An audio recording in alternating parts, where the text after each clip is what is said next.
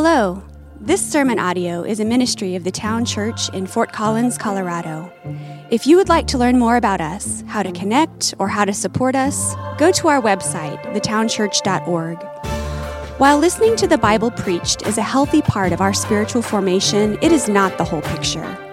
So if you aren't a part of a local church, we encourage you to prayerfully commit to a local body of believers where you live. We're glad you can join us, and we hope God uses the following sermon to reveal more of His glory to you. All right, good morning. Good morning. Come on, come on. Good morning. It's good to see you all this. Yeah, there we go. All right. Hey, it's good to see you this morning. Uh, we're going to go ahead and get rolling here. I'm going to dismiss our elementary kids. We do this the first and the third Sundays of every month where they get to be together as um, peers learning together some of the same things we're walking through together in here. So families, um, this is a, a good time for you to to allow your kids to be a part of that if that's a desire of yours, but then to be asking questions on the ride home and, and throughout the week about what they've learned. So we'll go ahead and do that. And then as they're headed out, uh, if you would go ahead and grab a Bible, if you have one there near you, and turn to the book of John. We are working through the book of John and have been for, uh, what, we, six weeks now and uh, we'll continue until we finish the book. John is in the New Testament, which is in the back half of your Bible. Uh, you've got Matthew, Mark, Luke, and then John. So go ahead and, and grab one and look at John. We, I've said this, but we use our Bibles here. This is something that we want to, to make sure we know together as a people. We use our Bible, so I'd encourage you to bring one with you if you um, have one. If you don't have one, we'd love to give you the one that's there in the pew. This morning we are at a passage, as we've worked through John, we're at a passage um, that is a very well known passage in the Bible. In fact, probably the most well known verse in all of the Bible is in the passage we're about to look at this morning. And, and so, uh, can I just offer a challenge to us? An encouragement, a challenge to us as we consider um, getting going into chapter, uh, the end of chapter 2 and into chapter 3. Here, here's my challenge. Can I invite us into allow this text to um, not be familiar in such a way that it causes us to check out? Okay, or to put that positively, can, can I encourage you to engage with what Jesus is doing in the text and what he may be trying to, to teach you? So don't, don't check out. Don't think I've, I know this one. This is something that, that I've worked through a bunch of times. So if that's you, um, don't, don't check out. Familiar text. But we also know that God's Word is living and active today, right? So this isn't something we learned 18 years ago, but, but it's something that's now still effective in us today. So once you found John uh, chapter 2, if you have it, go ahead and uh, if you're able this morning, join me in standing. We're going to read the entire passage. It's a longer passage, but um, we're, we're going to stand, and, and, we do this so that we um, show reverence to the fact that we're reading the Word of God. And so um, let me begin reading chapter 2, starting in verse 23, and we'll read all the way through chapter 3, verse 21. So uh, find a comfortable position as you stand there. So here we go. chapter 2, starting in verse 23. Now, when he was in Jerusalem at the Passover feast, many believed in his name when they saw the signs that he was doing. But Jesus, on his part, did not entrust himself to them because he knew all people and needed no one to bear witness about man, for he himself knew what was in man. Now there was a man of the Pharisees named Nicodemus, a ruler of the Jews. This man came to Jesus by night and said to him, Rabbi, we know that you're a teacher come from God, for no one can do these signs that you do unless God is with him. Jesus answered him, Truly, truly, I say to you, unless one is born again, he cannot see the kingdom of God. Nicodemus said to him, How can a man be born when he's old? Can he enter a second time into his mother's womb and be born? Jesus answered, Truly, truly, I say to you, unless one is born of water and the Spirit, he cannot enter the kingdom of God. That which is born of the flesh is flesh, and that which is born of the Spirit is spirit. Do not marvel that I said to you, You must be born again. The wind blows where it wishes, and you hear its sound, but you do not know where it comes from or where it goes. So it is with everyone who is born of the Spirit. Nicodemus said to him, How can these things be? Jesus answered him, Are you the teacher of Israel, and yet you do not understand these things? Truly, truly, I say to you, we speak of what we know and bear witness of what we have seen, but you do not receive our testimony. If I've told you earthly things and you do not believe, how can you believe if I tell you heavenly things? No one has ascended into heaven except he who descended from heaven, the Son of Man. And as Moses lifted up the serpent in the wilderness, so must the Son of Man be lifted up, that whoever believes in him may have eternal life.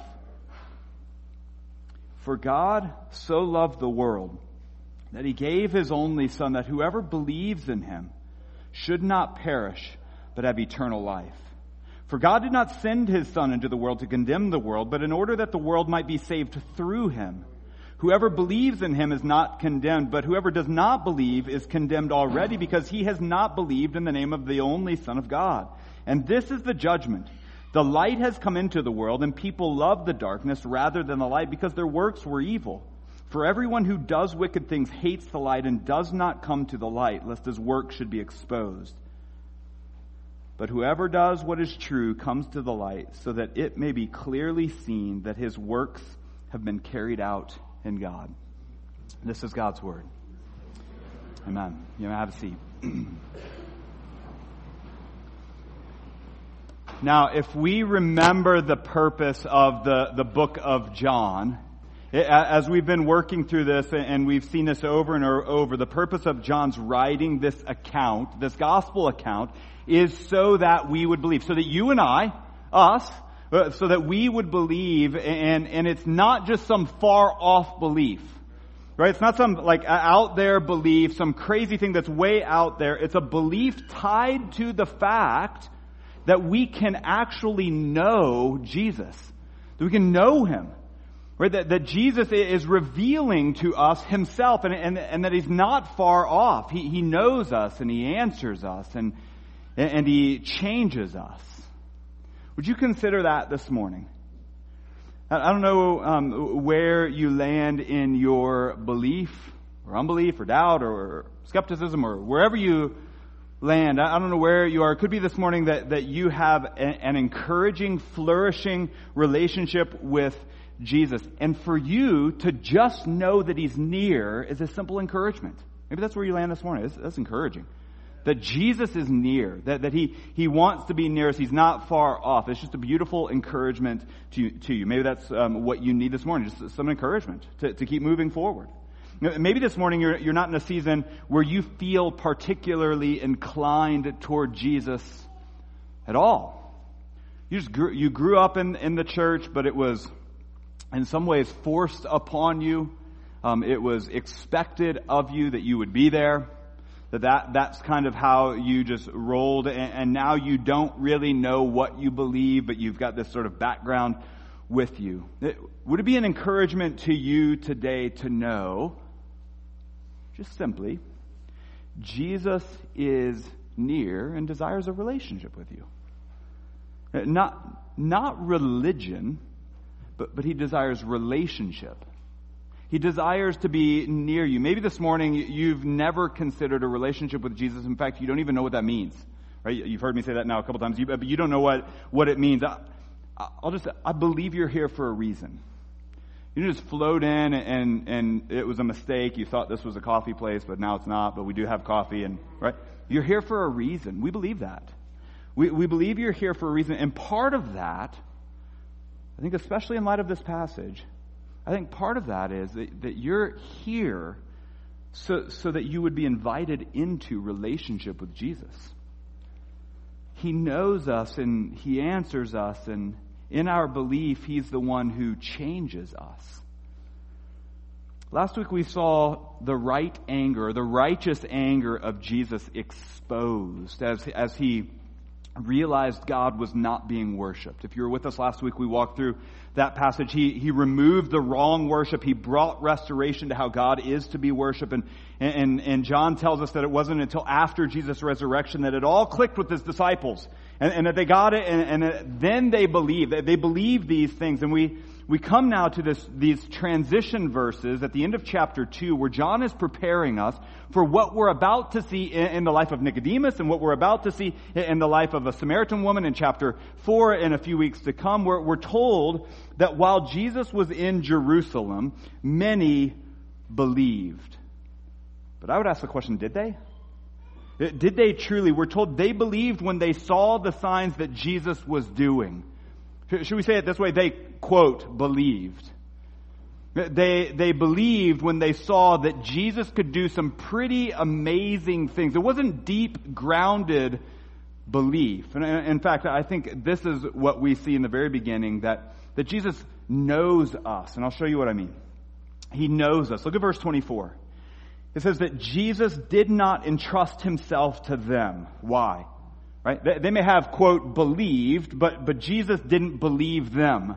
This is a play on words, right? So the, in, in, the original language, this is a play on words. He didn't believe them uh, because he knew them. He, he knew their hearts. He knew their belief was shallow and grounded only in the fact that he could do some neat things. Uh, many uh, may have believed in Jesus, but he didn't believe them. There's the play on words. They may have believed in Jesus, but he didn't believe them because he knew their hearts. He knew the hearts of the people. Listen, Jesus knows us. He knows us. He knows you. He knows me. He knows our hearts. Verse 25 tells us that he, Jesus doesn't need anyone to bear witness about the people because he knew what was in the heart of man. He knows what's in the hearts of the people. Jesus knows us. He knows hearts. He knows he knows when our belief is grounded in Him and not just in what He can do for us. He knows that belief in Him, when, when things are going uh, our way, is shallow. And, and, and the further away we get from the thing He's done in our lives, the further away we get from Him. Has anybody experienced that? Jesus has done some really neat things, so I'm going to be close. But now it's been a couple weeks, and uh, I'm a little bit further away from that. But Jesus knows us and he desires our attention and he desires our affection because he's worthy in himself, in himself, to receive all honor and all attention and all affection, not just because he does amazing things for us. John uses these uh, three verses at the end of the Passover scene of the temple to prepare us for an example that we see in Nicodemus that we'll get to. But can we just stop and consider right now for us? Jesus knows you. He, he knows you. He, he knows your heart. He knows uh, my heart. He knows if we're following Him because He's given us good things. He knows if it's just grounded there. He also knows if we'll ditch Him when things don't go exactly like we thought they should.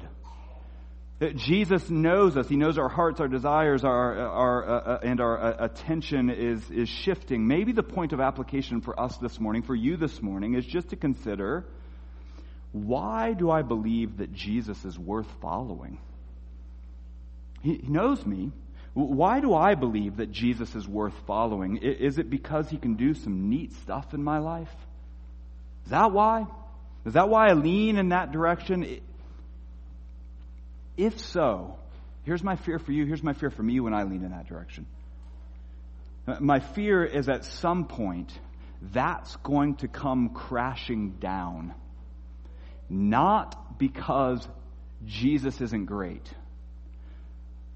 but because he didn't always promise that things would go well. In fact, I think he promised uh, just the opposite at times, right? That, that we would face hardship, that we would, would face struggle. And in addition to that, we live in a world affected by sin, its consequences, it, its impact, and the brokenness of us.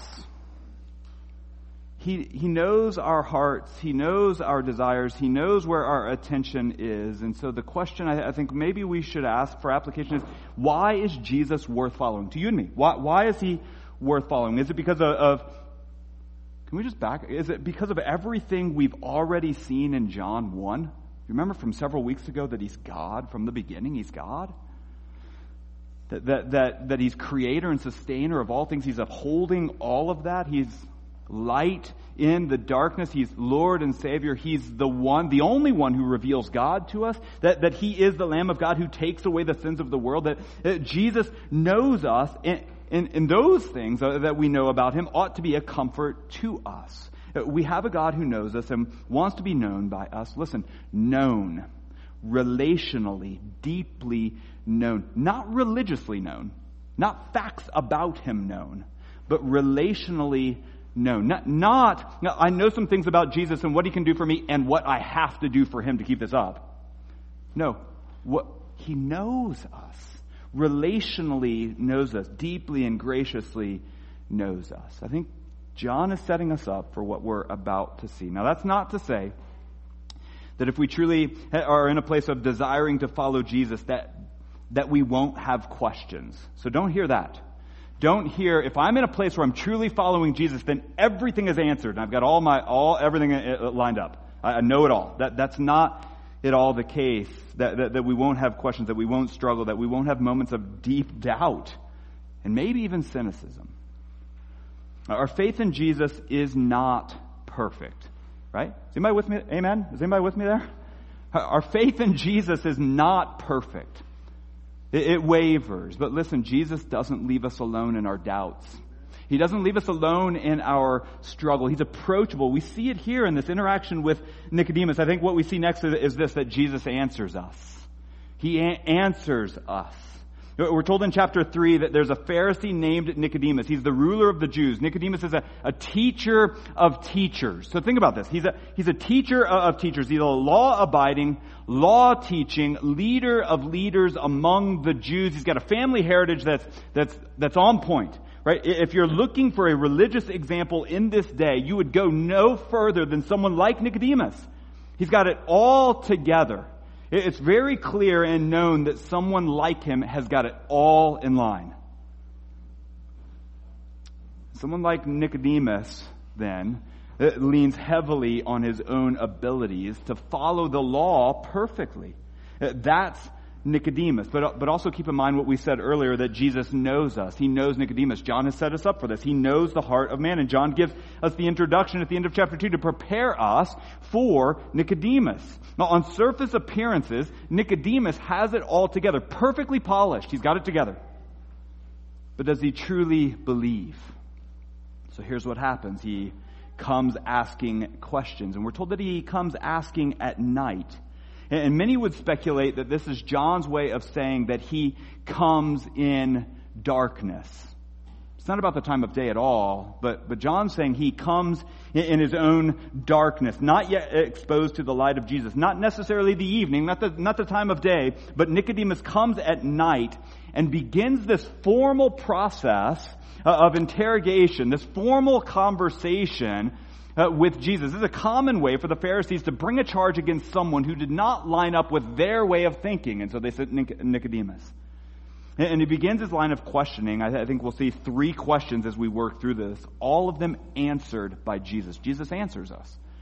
He, he answers. And so he starts in verse 2 Rabbi or teacher, we know you're a teacher from God because no one can do the things you are doing unless God is with you. The question here, there's a question there, it's implied. And the question is probably something like this We see that you're a teacher, but are you something more than that?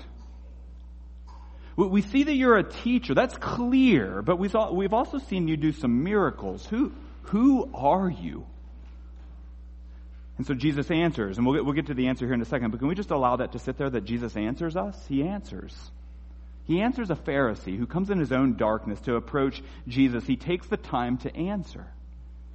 He, his, answers, his answer here doesn't directly address the question of Nicodemus. Instead, Jesus says, what? Uh, unless you're born again, you cannot see the kingdom of God. In a sense, Jesus is saying, you think you can pin me down by what you've seen me do. Uh, because you've seen some of the signs that I've done. You think you get it, but unless you're born again, unless you experience rebirth, you can't see anything that has to do with what God is up to. So he answers Nicodemus. And so Nicodemus asks question number two in verse 4. How can a man be born when he's old? Can he enter his mother's womb and be born now. Remember from our introduction in John several weeks ago, if you were here with us, if you weren't, I'll, I'll tell you. Um, one of the themes that we're going to see over and over and over in the book of John is this theme of misunderstanding. Uh, Jesus has these interactions and, and, there's misunderstanding, and so Jesus has to then explain it again. We see that here in Nicodemus, and Nicodemus does not understand. But before we shove him aside as someone who's goofy and doesn't get it, let's not do that because that question's kind of goofy, isn't it? Right? Is this what I'm supposed to do? Right? But it's kind of goofy. But before we shove him off, it's quite probable that Nicodemus is an, we know that he's an intelligent man, so it's quite probable that Nicodemus is responding to Jesus' metaphor with the metaphor. So does that make sense? Nicodemus is an intelligent man. He's not asking about the anatomical process of birth. That's not what he's doing. He's answer, answering the metaphor with the metaphor. And so the question that Nicodemus is asking is something like this How can an old man like me experience rebirth? How can someone like me experience this kind of rebirth? And we just push that a little bit further. Really, what Nicodemus is asking and I want us to hear this. I think really what he's asking is how can an older man from a family heritage of prominence, in a role as a leading official in the Jewish community, a law abiding religious leader who has his act together and his ducks in a row, how can a man like me experience the kind of transformation you're talking about? Nicodemus doesn't get it, and so he asks the question of Jesus How can someone like me who's set in his ways experience this kind of rebirth? Experience this kind of renewal, experience this kind of, uh, of, of restoration. Friends, again, listen, Jesus answers us. He, he answers those questions. And so we're told that Jesus answers starting at verse 5, saying, Unless you're born of water and the Spirit, you cannot enter the kingdom of God. And many would say that Jesus is, is pointing back to how the Old Testament writers talk about renewal and spiritual cleansing. You can read about it in Ezekiel 36, 25 through 27, where water and spirit flows to bring cleansing. Right? So it brings this cleansing upon a person. Jesus goes on to say that he's not talking about physical, biological rebirth. That's not what he's getting at. He, he makes these two categories in verse 6 that you can be born biologically, right? There's a biological birth. That, that can happen. That makes you part of the human race, Nicodemus. Uh, but it's a different category for those who are born of the Spirit, reborn, as it were, changed and transformed and renewed by the Spirit. And so, really, what Jesus is saying here is this Nicodemus, the rebirth that I'm talking about cannot be conjured up with status and knowledge and position the rebirth, the, the, the, restoration, the renewal that I'm talking about cannot be brought about w- w- with your status, with your posturing, with, with your understanding, with your intelligence. It can't be brought about that way. The rebirth I'm talking about has nothing to do with the individual. With, the person. In fact, Jesus says in verse 7, don't get caught up in the fact that I said to you, you, and, and here he, he moves on to plural, you all. In fact, some would say he's saying, yeah, why don't you go back and tell the Pharisees? Don't get caught up in the fact that I, I said you all must be born again. It has nothing to do with you all. It has everything to do with the Spirit blowing over individuals, bringing restoration in ways that we would never comprehend. So I just boil it down into this way. Into a simple statement from uh, Jesus. It, it's as if Jesus is saying to Nicodemus, Nicodemus, you cannot bring change to your own heart by doing the right things. You can't. You, you cannot bring uh, about change to your own heart and life by doing the right things and being the right kind of person. This is about God working on you and in you to bring you new life. And can we remember this? Don't let this be trite. Don't let this be unimportant. Nicodemus asked the question, and Jesus answers him. He, he answers him. Jesus answers us. Nicodemus asks questions, and Jesus takes the time to answer him, pointing him in, in the right directions. And he asks another question in verse 9. I want you to look there. He says, it's a simple question. How can these things be? Nicodemus seems to, to be asking the question, how can someone like me, how, how can it be, Jesus, that, that someone like me can't, can't pull this stuff together on my own and bring about my own change? How can this be? And Jesus answers in verse 10, Nicodemus, you're a teacher of Israel. Here's a little jab. You're a teacher of Israel and you don't understand? Right? Nicodemus, as a teacher of these things, you ought to know about the new life that, that's already been talked about in Ezekiel and in other places. You know about that, that you know about that life that's been given from God. And so Jesus answers, it's true as teachers, right? You and me, Nicodemus, we're teachers. We're in this together. We're peers. You, you and me, Nicodemus, we teach what we know, but you and your people aren't listening or receiving what we're bringing to you as true. If you don't understand the things that are going on here, you're not going to believe what I tell you about the heavenly things. If you don't understand the earthly things, you're not going to believe the heavenly things. And, and, so here's what Jesus does. Right after that, he connects these thoughts with something that Nicodemus would surely remember. He gets on his level. He says, let, let, me talk to you about something that you will surely remember. You're, after all, a student of the Old Testament, especially the law, and you would have known the stories about Moses. Can we just bring it into Moses? Moses in the wilderness, the, the event we see in, in Numbers 21, the, the Israelites are in the wilderness and they begin to get impatient. If you remember the scene, they, they begin to get impatient. They speak against God. They speak against Moses, wondering why they have been brought out of, e, out, out of Egypt to die. Why have you brought us out here to die with no food, with no water? And so what did God do? Did he bring food and water? No, he brought snakes. Do you remember that scene where he brings snakes to the Israelites and the snakes bite the Israelites and many of the Israelites die? And, and, and they went to Moses and they confessed and they said, please ask God to stop. Right? It's always a good prayer. God, stop the snakes. Right? That, that's a good prayer. Moses asked God to stop and God said, what? What did God do? He said to Moses, well, hey, how about you make a bronze snake and put it up on a pole? right? And when the people are bitten by the snakes, have them look at the bronze snake and they will live. And, and, and it happened that way, right? When, the people were bitten, if they looked at the pole, uh, they lived and they didn't die. So, all that, remember all that. Numbers 21. Here's what Jesus is doing. It's brilliant. He's saying to Nicodemus, Nicodemus, you know this strange story. You remember this. Can I just tie this together with something you would understand? He, you would remember this event. So Jesus is bringing it to his level of understanding. He's connecting the dots for Nicodemus as it's answering his question. And he says, what? Here's what God did, Nicodemus. In the wilderness, God provided life through something he caused. He saved them by his power. The Israelites simply had to look at the snake. And so what is Jesus doing with Nicodemus? What was he talking about? God providing life. Uh, there's this connection. And so Jesus says, as Moses lifted up the serpent in the wilderness to provide life, as Moses lifted up this serpent in the wilderness to provide life, that's what I'm doing. And just as the snake was lifted up, so will the Son of Man be lifted up, lifted up on a cross, but lifted up uh, ultimately above all else. For what purpose? Jesus says in verse 15.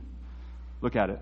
The very last part of verse 15 that whoever believes in him may have eternal life. So, catch all this, right? A little bit confusing. Catch, catch it all. Nicodemus has his identity rooted in religious prominence, and he's asking questions of Jesus, and Jesus answers, and he says, Nicodemus, I know you know a lot. You know, you, you know how your own people had to believe that God would give them life by looking at a snake Right? You know that story. I, am greater than that, and eternal life will only be found in, in me. Whoever, even you, Nicodemus, whoever believes will have eternal life. Not just life right then, for a little bit, but, but eternal life.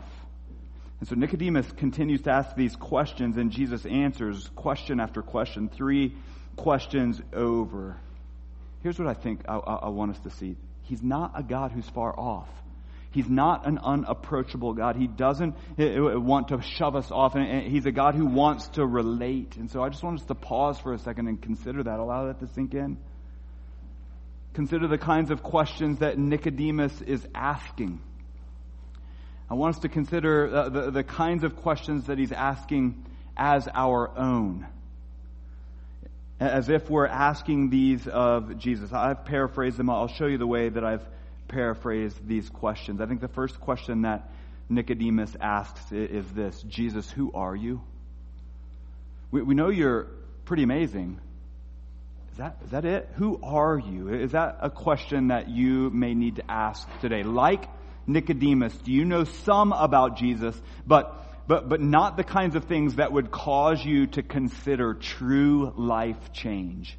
So you know some things about Jesus, some facts about Jesus, but, but it hasn't gotten to you, you to a place where, that you would then consider, what does it look like for me to have true life change in Him? You, you know some things about Jesus and you've, you've experienced some things, uh, but have you experienced true life transformation? If that's where you are this morning, would you consider maybe even asking Jesus sincerely, Jesus, who are you? Have you thought about asking that question? Who, who are you? Are, are you? Are you more than I've accepted you to be in my life? Are, are, is there more? Would you show me more of yourself? I think that's the first question we can consider from Nicodemus. The second question is this How can someone like me be changed? The emphasis is me. That's, that's what Nicodemus is getting at.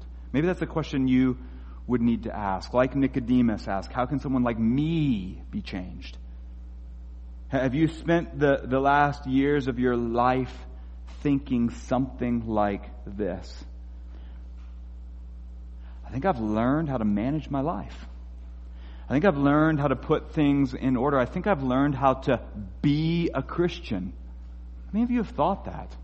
Like I've done this long enough and I know how to go through the motions. I've just learned how to be a, a Christian. I was with a group of friends last night and we had this conversation. Like, we've just gone through it enough that we just know how to do it. But is it doing anything in us? Do I, do I really need to consider the question, how can I be changed? I don't think I need to uh, consider that. How can I be changed? I'm fine. Isn't that what Nicodemus thought as well? I'm fine. Maybe the question for you today is Jesus, would you show me areas in my life that need transformation that I'm blind to right now? Where I'm just thinking I'm fine. Related to that question, pushing it down, I think even further to match the question of Nicodemus, I think the third question he asks is this Really? How is this not up to me? Right? How is it possible that I don't have some kind of say over how God would respond to me? Isn't there something that I can do to earn some attention and some affection from God? Isn't there something I can do? How can this all be? Isn't that what Nicodemus asked?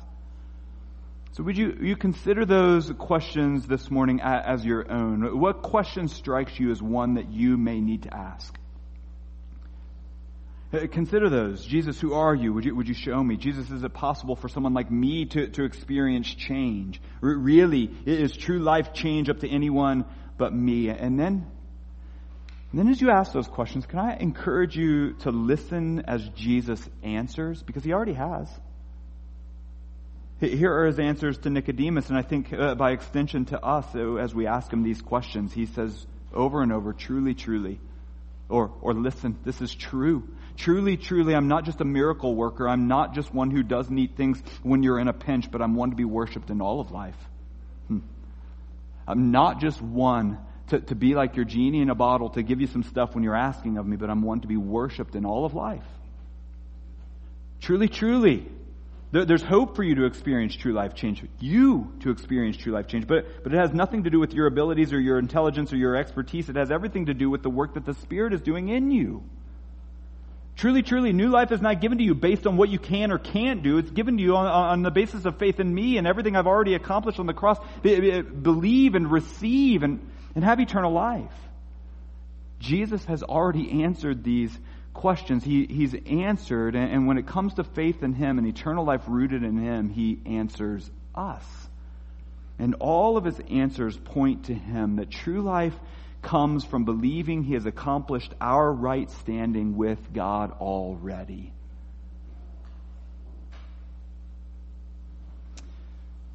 The thought after this interaction with Nicodemus is that John, the author, grabs onto what Jesus tells Nicodemus in this interaction And he then explains and elaborates in verses 16 through 21.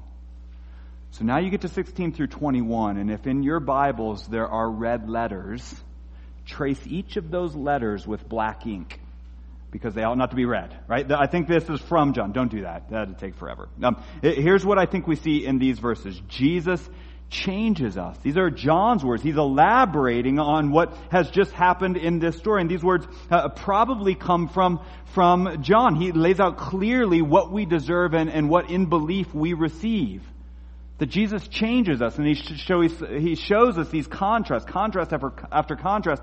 Six verses he shows these contrasts to make his point that Jesus is the one who changes us. I love to consider uh, that John, the author, writes out the events of Nicodemus. And remember, he was there, probably. John, the author, is probably there. He may have heard this conversation going on. I just love to consider that John, the author, writes all these things out. He knows that, that um, Jesus knows what's going on in the heart of Nicodemus, and it's because he knew that, that, that, that he answered in the way that he did, pointing to himself and, his and, and the need for Nicodemus to believe. I love to think that John, in all of that, writes all that out and then says, I got a couple things I want to add. To, I got a couple things I want to show you about what it truly looks like to believe in this Jesus, right? Uh, let me take a minute to clearly speak the gospel and what Nicodemus needed and what we all now need. And I love to think that John is then inserting a call to believe into the narrative. He says, in these really familiar verses, in, in my paraphrase, it, it's in love that God would give his son to be crucified on a cross. And it's only belief that in, in the Jesus that we see here, and that he is who he says he is, that, that he, that, that we won't die and be separated from God. It, it, that, that we won't be condemned but saved. It's in belief that, that we have life, that Nicodemus came to Jesus in the darkness of his own night, but Jesus approaches us in the light, in light in our own dark night. So as, as, Nicodemus comes in the darkness of his own dark night, Jesus approaches us as light breaking into our dark night. And if we continue to love our place of darkness and evil and wickedness, we won't come to the light because then we're exposed and those, those in darkness don't want to be exposed. It's only those who see the truth of Jesus, who believe the truth of Jesus, who will come to the light of Jesus and the good work of God is clear in them. And I love to think that in this narrative account of Nicodemus, John is inserting a call to believe in Jesus and be changed by Jesus in all these opposing words from death to life, from condemnation to salvation, from unbelief to belief, from darkness to light. There's hope. John is inserting into this hope we don't know what happens to Nicodemus. It just drops off. And, and then John just begins to insert hope that, that Jesus alone changes us. Friend, would you consider that today? It's Jesus alone who changes. If you're a follower of Jesus, would you consider today that the, the, the, tr- the truth of the gospel, that there's nothing that you would bring, that, that would cause the favor of God to be lavished upon you. Let's just look at these verses. The very well-known verse of 316. That there's nothing that would cause God to lavish His love on you. Consider that. That there's hope. If you're a follower of Jesus today, would you consider that Jesus is able to save people like Nicodemus and you?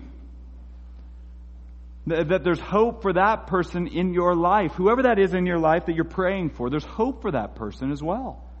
Can I just push there again? Would con- continue to pray that they would come in their darkness to, to receive light. If you're someone who doesn't really know where you land, but you've always thought of yourself as a Christian, but, and you're not really sure why, you just kind of grew up in that, would you consider today, again, that it's in the love that God has shown us in His Son, giving His Son that, that you would have life with Him. No amount of doing the right thing or going to church enough compels God to love you. Do you hear that again? No amount of doing the right stuff or going to church enough compels God to love you. He already loves you because of Jesus. It's not an insignificant thing there's hope. This morning, maybe you wouldn't call yourself a Christian. You would, you wouldn't say that, yep, that's where I land. Would, would you consider this? That there is a God who loves you. It's not a God who's far off, but, but a God who loves you and he gave his son. And his son died so that you could live. And his son was raised from the dead to give us hope. That, that he wants a relationship with you, not a religion with you, but he wants a relationship with you. There's hope in this life, and especially in the life to come, that, that God is the one who is maybe even now at work in you. And so maybe you resonate with Nicodemus and think, well, I have some questions like he did. Oh, I want, I want to know more. Listen, friend, there's hope. John 3 leaves us hanging. Maybe the question in your mind is, does Nicodemus respond in belief? Where's that? What, what happened there? Right? Did he just sort of like shrug and go home? What, what happened? Are, are the answers that Jesus gives sufficient for Nicodemus then to believe? I think that's a bad question. Uh, do the answers of Jesus need to be sufficiently answered uh, if we understand that the Spirit is the one at work? Here's my encouragement to you. If you're speaking the gospel to someone and you think, well, I don't know if I've done it well, maybe I shouldn't do that. The Spirit is the one at work changing, not you. So, so, so my question again, does, do the answers of Jesus need to be sufficiently answered and understood the, if the Spirit is the one who's working to bring about belief? Is there hope for Nicodemus? Well, listen. John the author gives us a glimpse of what became of Nicodemus. Not much is spoken of him. But Jesus walks through life on this earth. He's led away to be crucified and he dies. He's lifted up, just like the snake in the wilderness. He's lifted up, but in love, God's only Son was given. Jesus is the Lamb of God who came to take away the sins of the world. And here's what happens. Uh, John, uh, Jesus says in, in chapter 19, from the cross, it is finished, and he dies. And at the cross, a couple people are introduced. We're told in chapter 19, starting in verse 38, after these things, Joseph of Arimathea, li- listen to how these people are described, who was a disciple of Jesus, but secretly, for fear of the Jews, who's that sound like? Right? Nicodemus, right, who secret, uh, comes at night, uh, secretly for the fear of the Jews asked Pilate that he might take away the body of Jesus, and Pilate gave him permission. So he came and took away his body. Who else is introduced? Keep reading. Nicodemus, also, who earlier had come to Jesus by night, came bringing a mixture of myrrh and aloes, uh, about 75 pounds in weight. Studies have shown that 75 pounds of spices would equal a lifetime's salary.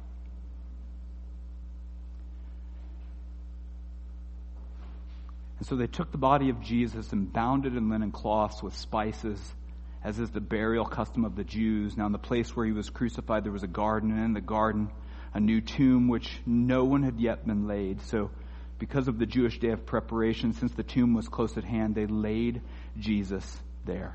Two people are mentioned to be at the crucifixion to take the body of Jesus. One of them is Nicodemus. He's there, and, and, and some think, again, with this life wages worth of burial spices, it's John's way of saying, the eternal life that you have given is a small fraction of my entire life's wages. That there's hope friends. There's hope. When, when the Spirit's at work in the heart of an individual, there's hope. And so, and so we respond in that, right? We, we, we respond. We, this has got to bring us to a place of response. Maybe today for you, it's a response of turning to praise the God who gives salvation in His Son. That, that He would come and, and, and offer salvation in love, right? That, that we offer nothing to the salvation equation. And so we know that and we hear that and we, we turn and our response is to worship. Maybe your response today is that you would turn and believe.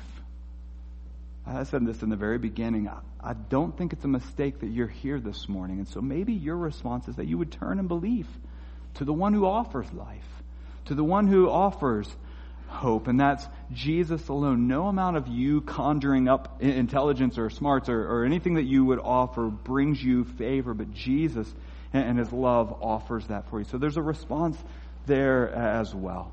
And so this morning, I want to end our time together in prayer. I want to pray for us, pray over us, pray um, for our, our hearts, and I, I want to end our time in celebrating what Jesus has already accomplished so that we can come empty handed to the throne of grace, so that we can come offering nothing, offering nothing, but receiving what God has already done in His Son. And let me pray for us this morning and we'll continue. Let's pray. God, in a passage like this that may be so familiar, my prayer is that we would not check out and, and think, yep, this is for someone else. This is that famous passage, this gospel passage that other people need to hear. Would you help us to, to consider even some of the questions that Nicodemus asks? Jesus, who are you? How's it, how's it possible that someone like me needs change? God, would you help us to consider the answers of Jesus? That there's nothing that we can do to offer, to offer you, God, that, that would give us favor. Because Jesus has already accomplished that, and the Spirit's the one who's doing the work in and on us. Would you help us to consider that and believe it? And God, I know right now that there are people in this room who do not yet believe that you are who you say you are. I know there are people in this room this morning who, who don't yet believe, Jesus, that you are Savior and that they need you. And so my prayer is that the, those in this space this morning who, who, are, who are there would also truly believe that there is a reason that they came this morning and that you're the God who's over that reason, that you've called them here to believe. Would you do that work? I, I even think about Nicodemus who came and interacted with Jesus, and from everything we can tell, he walked away believing, continuing to follow Jesus. And, and so, God, that, that's the same this morning, that there may be some who have walked in here and who have now experienced Jesus.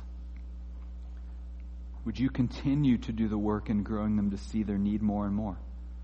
God, for all of us, I, I, pray that we would understand fully that the work has been accomplished. Jesus said from the cross, it is finished. And now we get to, to celebrate and, worship you because of that. Freely. We, we don't offer anything. We come empty handed and we get to worship. Help us to believe that, we pray. All these things we ask in the name of your Son. Amen.